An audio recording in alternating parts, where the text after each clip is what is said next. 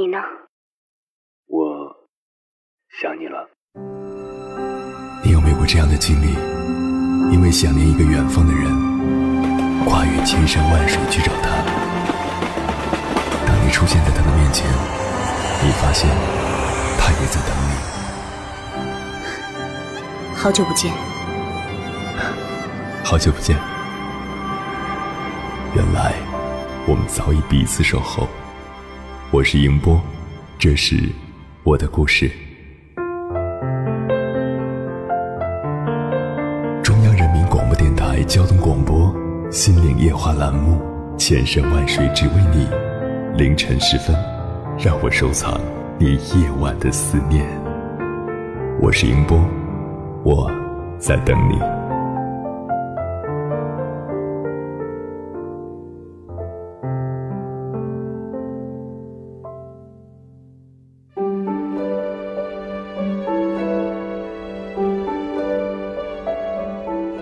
凌晨两点，思念跨越千山万水，你的爱和梦想都可以在我这里安放。各位夜行者，欢迎准时收听 FM 九十九点六，中央人民广播电台交通广播《心灵夜话》节目，《千山万水只为你》，深夜不孤单。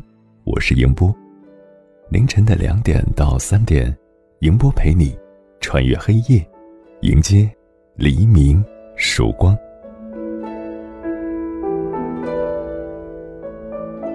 曾经，我和很多人一样，将有空一起吃饭理解为彼此的一种口头约定，但这样的约定却很少实现。所以，这个所谓的约定，让我一度很困惑。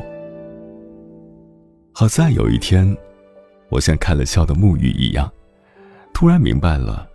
有空一起吃饭，并不是彼此的一种约定，只是对方在彼此寒暄时的一句口头禅而已，就像见了面问候一声“你好，吃饭了没”一样。虽说后者代表了过去和现在，前者代表了未来，但实际来讲，并没有什么本质的区别，纯粹只是一种问候的方式。就像问候者并不真正的在乎你是否过得好。你是否已经吃过饭一样，一句有空一起吃饭，更是代表了无限的未知和变数。一方面，我不知道自己何时有空，所以无法预知何时能约你一起吃饭；另一方面，即便自己有空了，也不知你是否有空，所以还是无法一起吃饭。因此，哪怕彼此有了空，也不一起吃饭，纯属正常；而真有空了，一起吃饭。实属巧合。今晚跟朋友们聊的话题是，有一种温暖，叫陪你吃饭。多少人说着有空一起吃饭，结果就遥遥无期了。对上班族来说，无非是两点一线：家里、单位，在路上。当你习惯了一个人吃着外卖，或者……把冰箱的剩饭热了又热，你还记得上次和亲朋好友一起吃饭是什么时候吗？只有真正的把吃饭当做一种仪式时，久别的温暖才会随之而来。关于这个话题，如果你想和我交流，可以编辑文字消息发送到微信平台“中国高速公路交通广播”，或者。我个人的微信公众号“迎波”，欢迎的迎，电波的波，和我分享您的心声。我们在北京、天津、河北的直播调频是 FM 九十九点六，湖南的直播调频是 FM 九零点五。如果你错过了直播，想要回听往期的节目，可以登录央广网，在音频板块找到高速交通广播，查找日期。下载回听，或者在音频类的手机 app 直接搜索“千山万水只为你”，关注即可。还是期待各位朋友能够参与到今晚的话题当中。我们今晚的话题是：有一种温暖，叫陪你吃饭。我很小的时候，就已懂得爱的颜色，清水的颜色，落下雨滴，谁在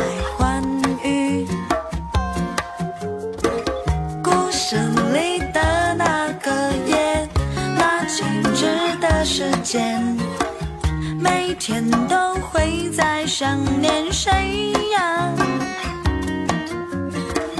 故事里的那个夜，那静止的时间，每天都会在想念谁呀？谁呀？白被寂寞吞噬。孤独也在变得细致，安顺其自然，选择忘记，选择放弃。故事里的那个夜，那静止的时间，我们都有这样的经验。那些说有空常联系的人，根本不会主动联系你；说有空一起吃饭的人，也不会主动找你吃饭。当有空只是一个假设，人和人的疏离就会越来越远。通信技术的发达，让我们获得了更多表层的信息：谁又出去玩了，谁又在秀恩爱了，你看起来一清二楚。在微博、微信。也许你每天都在晒自己的生活，也许你和你的朋友也在频繁的给彼此点赞，但是我们彼此之间的感觉却越来越不真实。想一想，有多久没有坐下来一起吃顿饭，看看对方是否变胖还是变瘦了？渐渐的，我们都学会了随波逐流，逢场作戏。虽然在色彩斑斓的大染缸中。维持本色是一件很艰难的事情，但是面对真正的朋友，还是要多一点真诚，说到做到。毕竟，多年以后，当和老友一起畅谈往事时，我们都不希望留下的，只是短信、微信上这些数字的代码，而是我们一起牵手、拥抱、举杯、欢笑、哭泣，这些温暖动人的真实场景。这样的生活才有意义。今晚跟朋友们分享的第一篇文章，名字叫《陪你吃饭》，作者沈佳柯。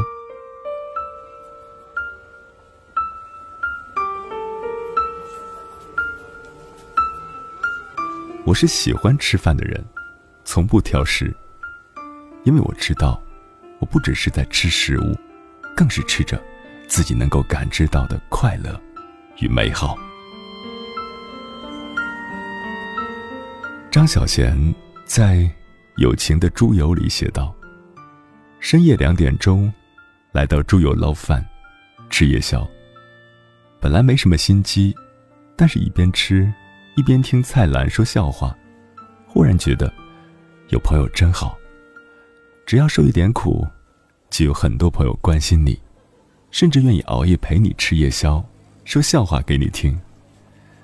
本来怕胖，可为了感恩图报，也吃了小半碗猪油捞饭，吃的是友情。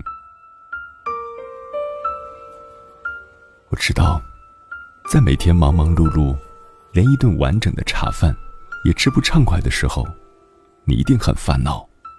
虽然你的口里一再说着“还好，还好”。日子匆忙，虽然你说快不快乐，自己无所谓，但是我知道，你有所谓。我们其实都是有所谓的，所以，在我们不出任何事故、平淡却平安的生活里，我们也应当吃好一顿又一顿的平安茶饭。只有这样，才对得起。上天赐予的平静和日子失语的快乐。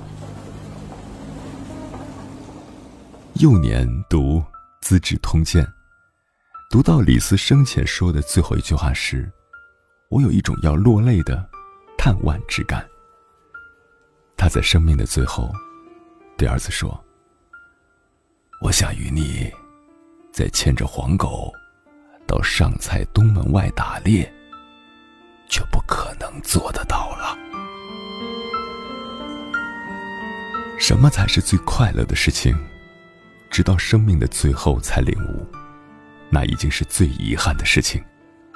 所以，我们不要遗憾，我们要抓住就在你身边的每一顿平安茶饭。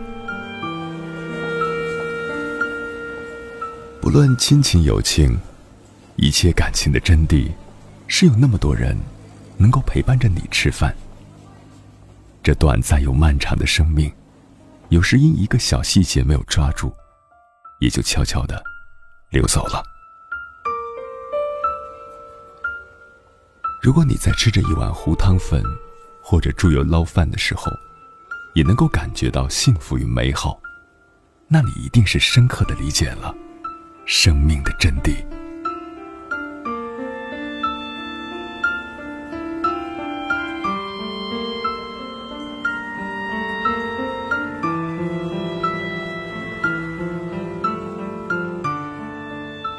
谢此刻依然守候在电波那头的你，这里是正在陪伴你的千山万水只为你，我是迎波。今晚跟朋友们聊的话题是，有一种温暖，叫陪你吃饭。关于这个话题，你有任何想说的话，都可以编辑文字消息发送到微信平台“中国高速公路交通广播”，或者我个人的微信公众号。迎波，欢迎的迎，电波的波，和我分享您的心声。三朵他说，一个人在外面的城市工作，每天一个人上班，一个人下班，一个人吃饭。起床推开房门，没有人做好早餐等你一起吃，即使做好早餐，也没人陪你一起吃。下班回到家。家里没有饭菜，没有期待，也许就是在这样的孤独之下，那六年的异地恋结束了。我最爱的人依然是你，仍旧愿意为你放弃所有，但是却不能再在一起了。也许你们此刻还爱着对方，但是感情的真谛，也许就是陪伴吧。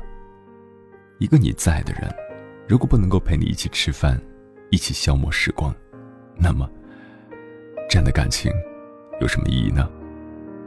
愿你们都可以找到那个可以陪你一起吃饭，又能陪你一起做梦的人。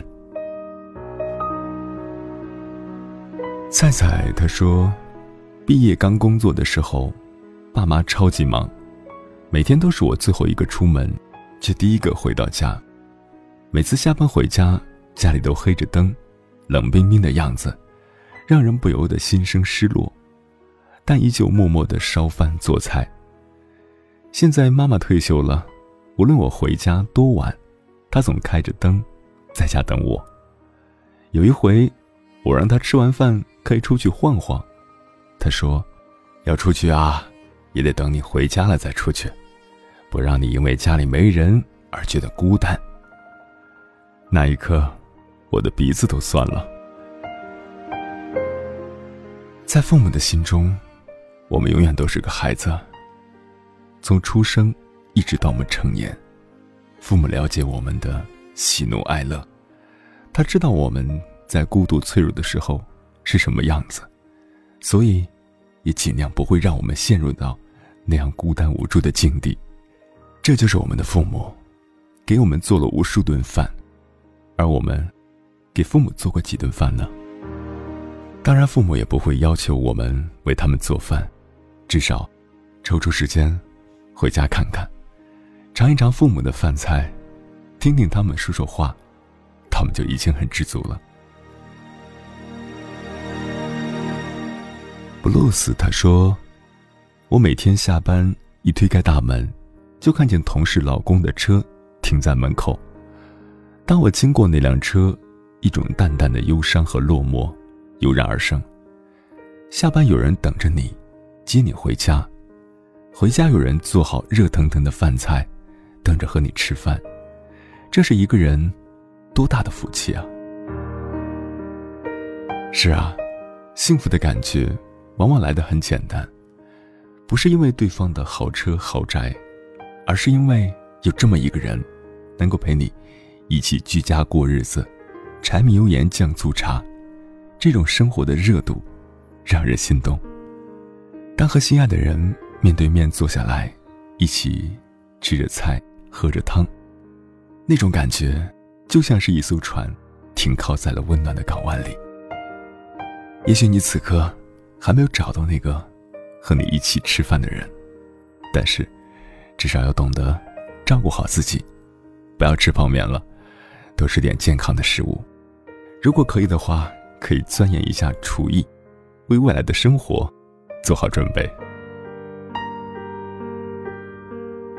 谢耳朵他说，高中时有一个一起吃饭的同学，吃的特别快，而且吃完就走了。因为赶时间去学校学习，我本来吃的很慢，但是不想一个人被落在食堂。慢慢的，我吃饭比他还快了。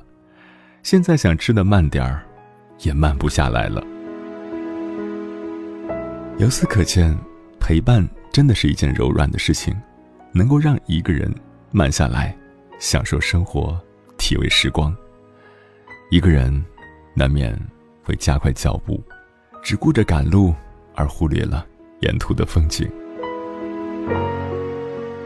Floor Gun，他说：“我想我也是够幸福的了，越渴望更多，越觉得不足。昨晚一个人去了，开心不开心都会去的那家西餐厅，口味并非多好多好，但是好像一个老友，他陪着你，不说话，吃饱的时候心情都会变好，这样算是浅浅的理解了。”生命的真谛吗？我觉得当然算了，不管开心还是不开心，至少要先吃饱饭。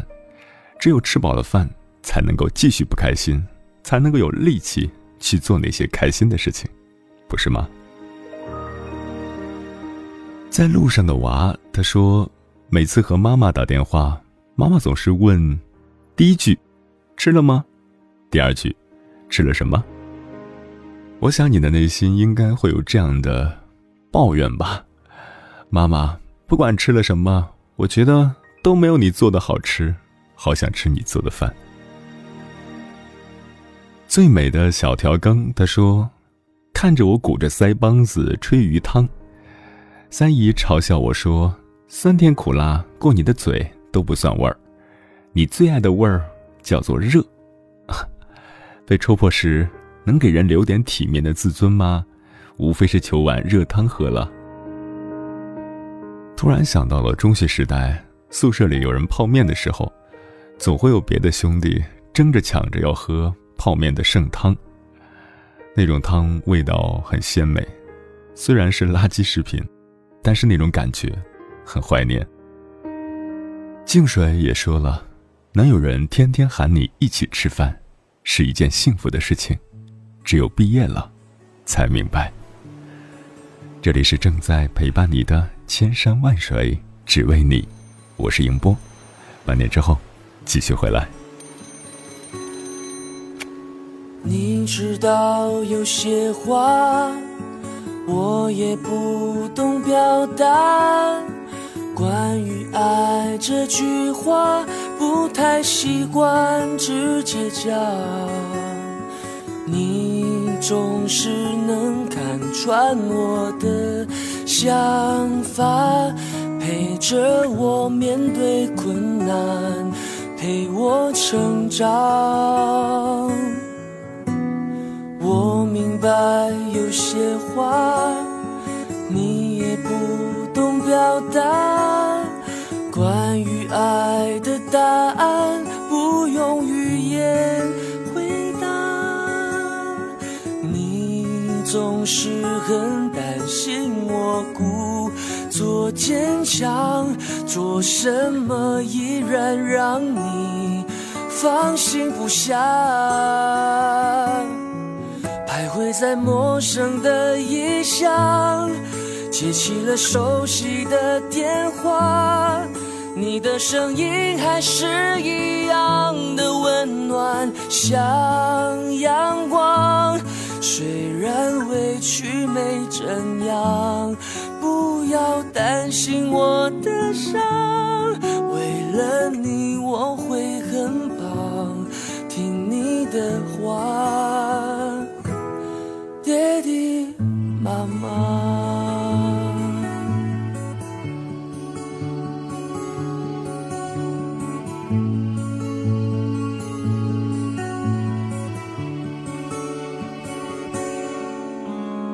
我不在你身旁，不能陪你吃饭。当我面对难堪，总想起你熬的汤。我有时候还像孩子一样，想陪你坐在摇椅，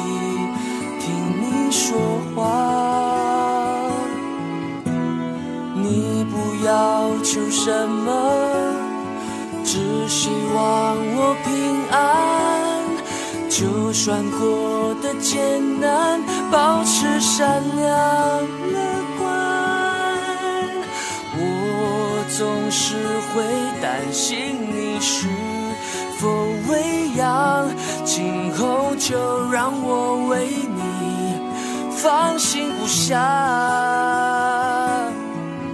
走在熟悉的异乡，拨通了思念的号码，你还是那句不开心别逞强，回家吧，忍着没让泪流下，你懂我有多倔强，为了你我会勇敢，会更坚强。daddy, my mom.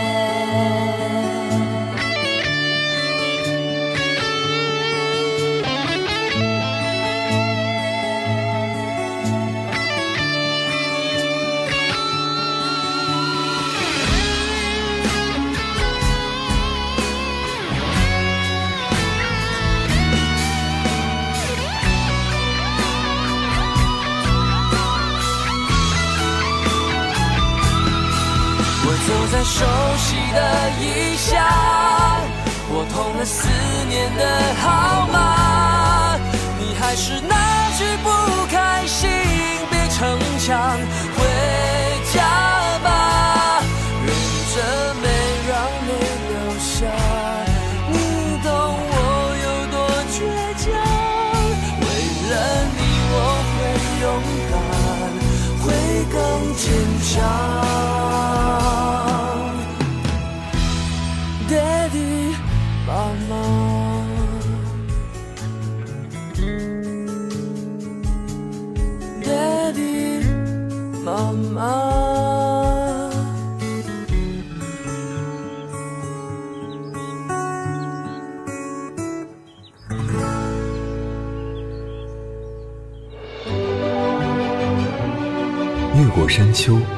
谁在等候？跨过河流，你已走了很久。我想，你应该一直在等候，怀着同样的心事，保持最初的温柔，等候我的不远万里，在今夜与你邂逅。中央人民广播电台交通广播，千山万水只为你，夜上浓妆，月色正好。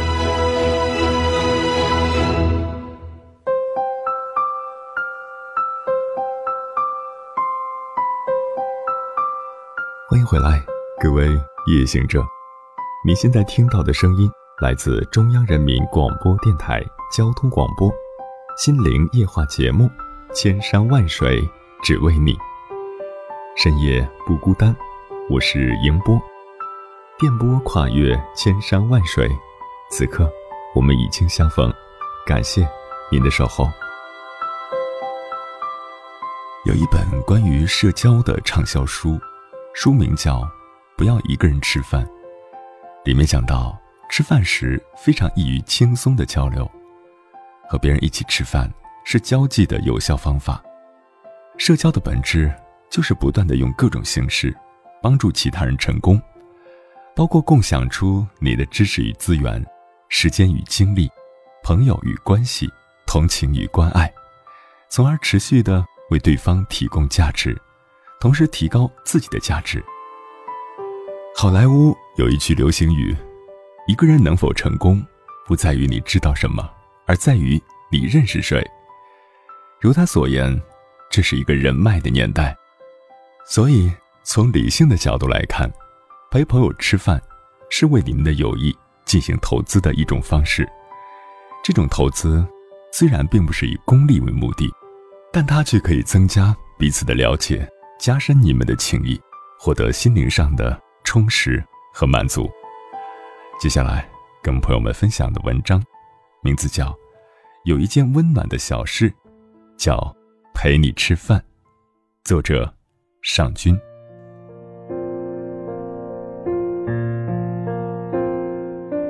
我有一个朋友，有一个保持了多年的习惯，不管多忙。每个月一定要跟两个最好的朋友吃顿饭，菜品怎么简单都好，哪怕只是一碗杂酱面。其实，要在北京这样的大城市约着见一面，吃顿饭，并不是件容易的事。我自己就有过这样的经历，跟几个朋友约吃饭，每次微信上都说什么时候约着一起去啊，对方会。好啊，好啊，可什么时候真的就成了一个未知数？有那么一天，订好了桌子，信誓旦旦的要去赴约了，碰巧领导临时让你加班，说好的聚餐就又耽搁了下来。我问那个朋友：“你是怎么坚持那个习惯的？或者，时间久了，这种习惯会不会就变成了一个形式呢？”朋友说：“我一直觉得啊，朋友圈再多点赞，也不及和朋友吃碗面条。现代科技很发达，可是，毕竟不如面对面来的温暖。热气氤氲中，朋友见面聊天，相谈甚欢，还一眼就能看出你胖了，他有黑眼圈了，看你不太开心啊。这些真不是在冷冰冰的电脑或者微信背后能够感知到的。”是啊，他说的很有道理。那么，你有多久没有跟家人朋友一起吃顿热气腾腾、腿心之夫的饭了？我第一次认真思考这个问题，并且觉得家人朋友吃饭原来是件如此正式、需要慎重作答的事，是在去年。那次，我代表公司去外地出差。跟一家公司商谈合作协议的细节，那天的会议一直开到凌晨五点，依然有很多细节没有达成共识，于是决定回房间休息三个小时，然后再议。对方的项目团队里有一个三十出头的小伙子，立马收拾东西，急匆匆的要往家赶。他的同事跟他说：“哎呀，就在旁边的酒店，凑合一晚上吧。”你这路上往返就得两个小时呢。他笑着摇摇头，打个出租车走了。他赶在老婆起床前到了家，轻手轻脚，做好了早餐，老婆最爱吃的三鲜面，外加一片烤面包，一个荷包蛋。两个人迎面对坐，笑意俨然，边吃边聊些工作生活上的琐事。等老婆吃完，他麻利的收拾完碗筷，在八点钟前，又回到了会议室。中午开完会，正好跟他一起下楼去自助餐厅，于是就聊起来。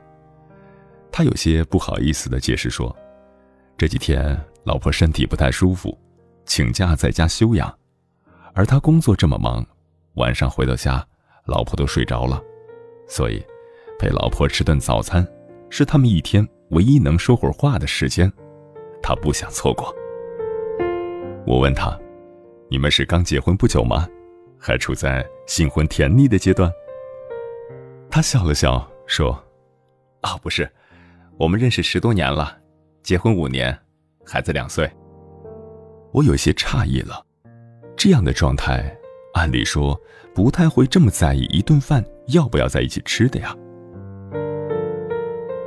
小伙子说：“之前其实也不这样，在那半年前，他得到老板赏识，升了职，从此似乎每天都有写不完的项目计划，见不完的客户，接不完的电话，回不完的邮件。早上天不亮就出门，披星戴月回家，早就成了常态，往往连周末都会搭进去。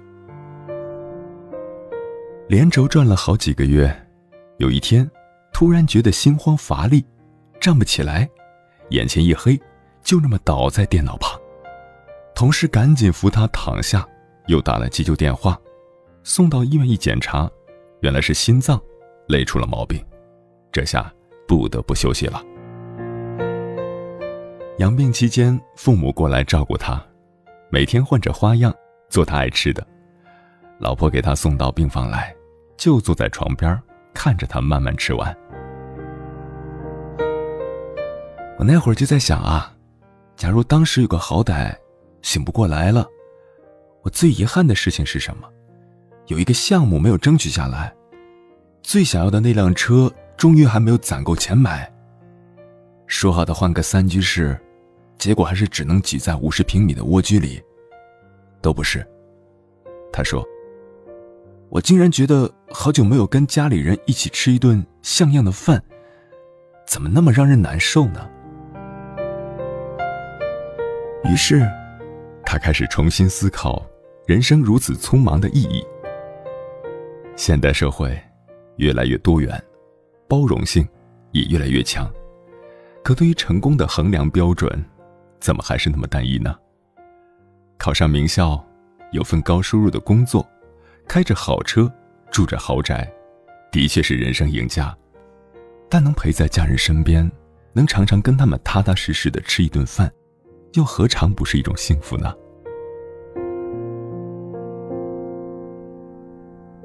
我想起了另一个朋友，被单位派驻国外两年。任期结束前，领导找他谈话，问他是否愿意再延一个任期。他开始纠结，驻外的好处是收入比在国内高不少，劣势是特别忙，并且由于时差的关系。经常会出现他还在睡梦中，国内的电话又打来的情况。但他想着，不如趁自己年轻，多赚些钱吧。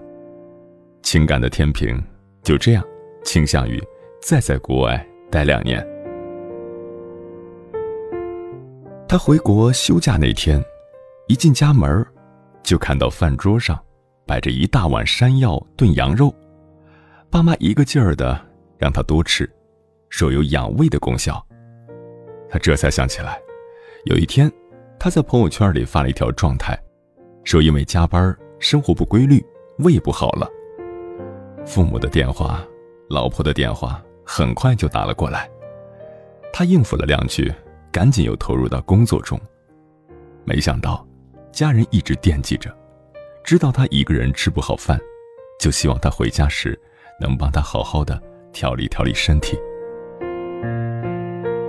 这种久违的温暖，让他回忆起过去来。上学那会儿，每天早上出门之前，妈妈都会问他今天想吃点什么。刚结婚那会儿，一有空闲就跟老婆手牵着手去菜市场。离开家了，每年春节前，妈妈老早就开始张罗着他爱吃的东西，盼着他回来。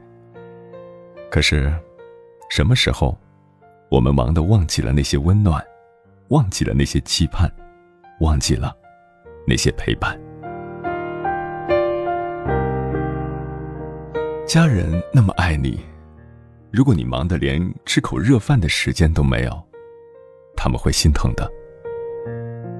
如果他们准备好一大桌子你喜欢的饭菜，你却忙得没时间回家，他们会失望的。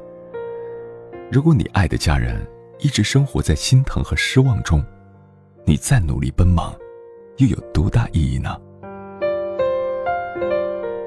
就因为那碗羊肉，他决定不再延期。他说：“年轻人要拼搏，要奋斗，这没有错。但我们是不是常常以此为借口，过度牺牲了陪伴家人的时间呢？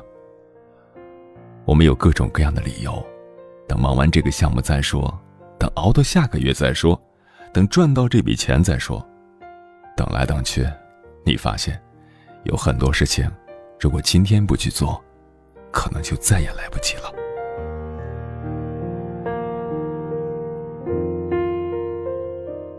之前看过一则公益广告，一个孩子费力的用筷子夹菜，夹不起来，急得大哭，终于吃到嘴里就破涕为笑。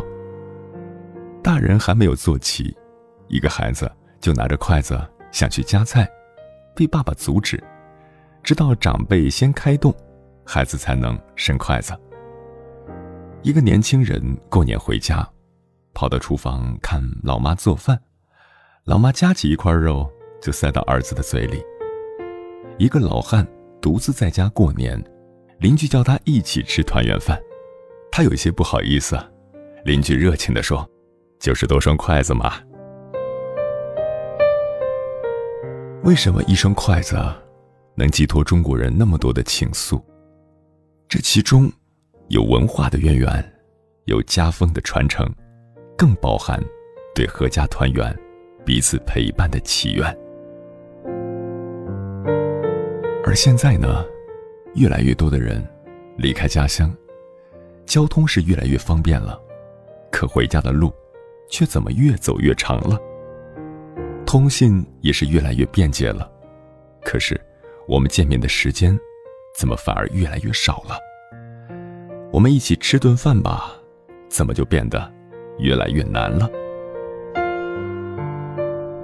我知道你很忙，是为了给自己和家人更好的未来。只是不要让忙成为不好好回家吃饭的理由，不要让电子产品冲淡了我们渴望彼此陪伴的温情。我知道。你真的很忙，你有那么多事情需要去处理。但是，有一件小事，叫陪家人朋友吃顿饭，那么温暖，你一定不要错过。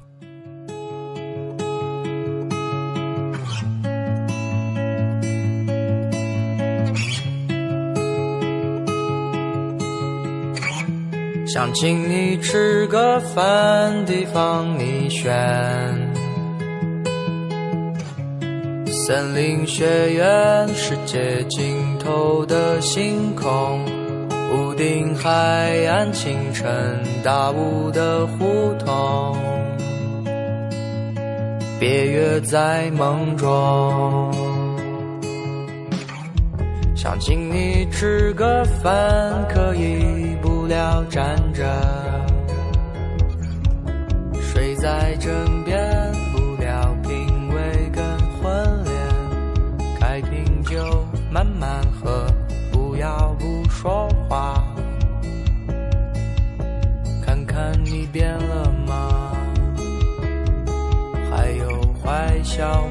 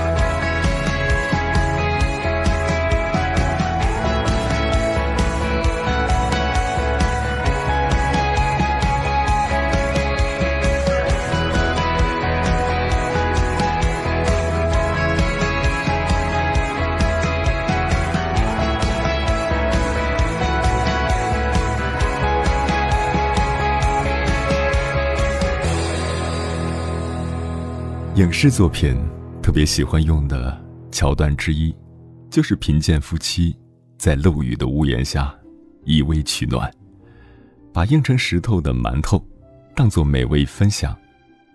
若干年后，男人功成名就，频频在外应酬，妻子却独守空房，万家灯火之时，美味佳肴食之无味。所谓陪伴，就是最长情的告白。如果不能够一起吃饭，一起陪伴，那么婚姻也就失去了意义。接下来跟朋友们分享的文章，名字叫《有一种爱，叫陪你吃饭》。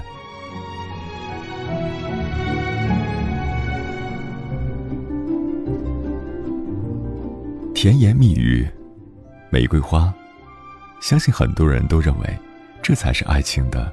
正确打开方式。可是当时，不管爱的多么轰轰烈烈，生活总归要回归平淡。但是每天能跟同一个人一起吃饭，却是一件非常庆幸的事。美食可以轻松下单，夫妻对面坐下，饭菜一凉，食之无味，话也说不了几句，却能盯着巴掌大的手机屏。笑得乐不开支，也实在是悲哀。当获得变得轻而易举，情感也将消失殆尽。因为爱，是需要仪式感的。那么，有没有一种爱，叫陪你吃饭？有。对于普通夫妻来说，惬意的、平静的吃一顿饭，这就是爱。比起昂贵的配饰、奢侈的鞋包，也许女人们最需要的就是这种穿肠而过的好吃好喝，走味，更走心。饭总是要吃的，不如趁着这件每天都要做的事情，来学习怎么爱吧。首先，吃饭时放下你的手机，长期盯着手机。伤害的是眼睛，疏离的是感情。如果所有亲密的关系的建立，都可以通过手机、电脑，夫妻何必居于同一屋檐下呢？其次，学会赞美对方的厨艺。丈夫的厨艺也许并不精湛，甚至粗陋，但并不妨碍你的赞美。而这份赞美的回馈是。他懂得你的良苦用心，知道你是为行为点赞，而非单纯的为饭菜本身。当然，适时的自己下厨，犒劳他的胃。迎着微寒的晨光，走进喧嚣的菜市场，挑选新鲜食材，洗菜、切割、下锅，呈现在饭桌上的是冒着腾腾热气的菜香。看着你的劳动成果。被心爱的另一半分享，满足是无法言表的。下厨可以轮流来，也可以一起做。爱需要真实的付出，犒劳的是他的胃，温暖的是他的心。另外，在朋友圈巧妙秀恩爱也未尝不可。两双筷子，两碗面，爱心型的荷包蛋，这么精心的准备。怎么能不用影像记录一下呢？适当的摆拍两张照片，上传到自己的社交平台，晒晒你们的幸福，也是值得鼓励的。毕竟，爱是一种正能量，可以温暖更多人。那么，你准备好今早和你的另一半共进早餐了吗？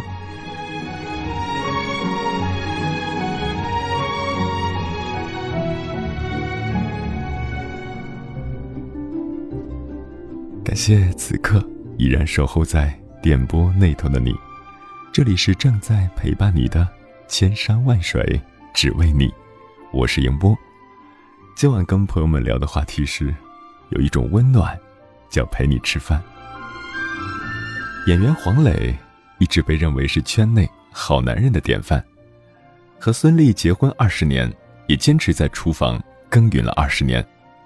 就连自己最近的创业项目也是和吃有关。他说：“我做饭不是说我要做宅男，这是我的业余爱好，我就喜欢厨艺这个事儿，有乐趣。”一次接受采访时，黄磊谈到不会做饭的妻子，还打趣道：“我不鼓励他学做饭，怕他抢我饭碗。”其实，不仅仅是夫妻之间、亲人之间，需要保持这种一起在家做饭吃饭的习惯，朋友之间。也应该有这样一种亲密的关系，面对面坐下来，吃着热气腾腾的饭菜，分享彼此最近的生活。这种感觉，就像小时候妈妈叫我们回家吃饭一样。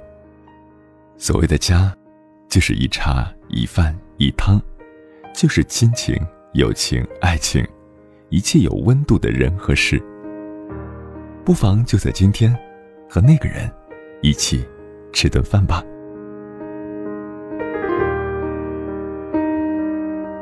时间过得好快，转眼又要跟各位好朋友说再见了。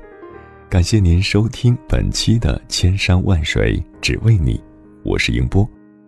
如果你对我的节目有什么好的建议，或者想要投稿，可以通过我的个人微信公众号“迎波”，欢迎的迎，电波的波，随时发送留言给我。接下来的节目依然精彩，欢迎继续锁定中央人民广播电台交通广播，在明天的同一时段，千山万水只为你，与你不见不散。晚安，夜行者们。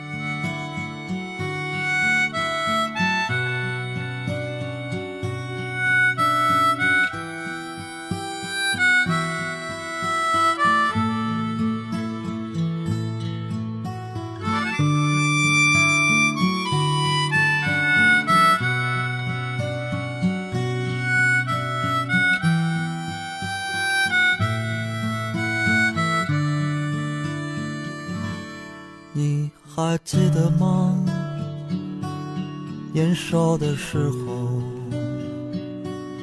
妈妈站在家门口的呼唤，这一声呼唤，妈妈的笑脸，我们就会像小鸟归巢一般。回家吃饭，回家吃饭。无论碗里盛的是什么，都无比的香甜。回家吃饭，回家吃饭。那种滋味，至今常常在舌尖。我们已长大，尝尽了心酸，回家成为妈妈遥远的呼唤。这一声呼唤，妈妈的笑脸，家里才有最初最真的温暖。回家吃饭，回家吃饭。无论碗里盛的是什么，都无比的香甜。回家吃饭，回家吃饭。那种滋味，至今常常在舌尖。回家吃饭，回家吃饭。无论碗里盛的是什么，都比的香甜。回家吃饭，回家吃饭，回家吃饭，回家吃饭。那种滋味，至今常常在舌尖。回家吃饭，回家吃饭，无论。碗里盛的是什么都无比的香甜。回家吃饭，回家吃饭，那首呼唤至今常常在耳边。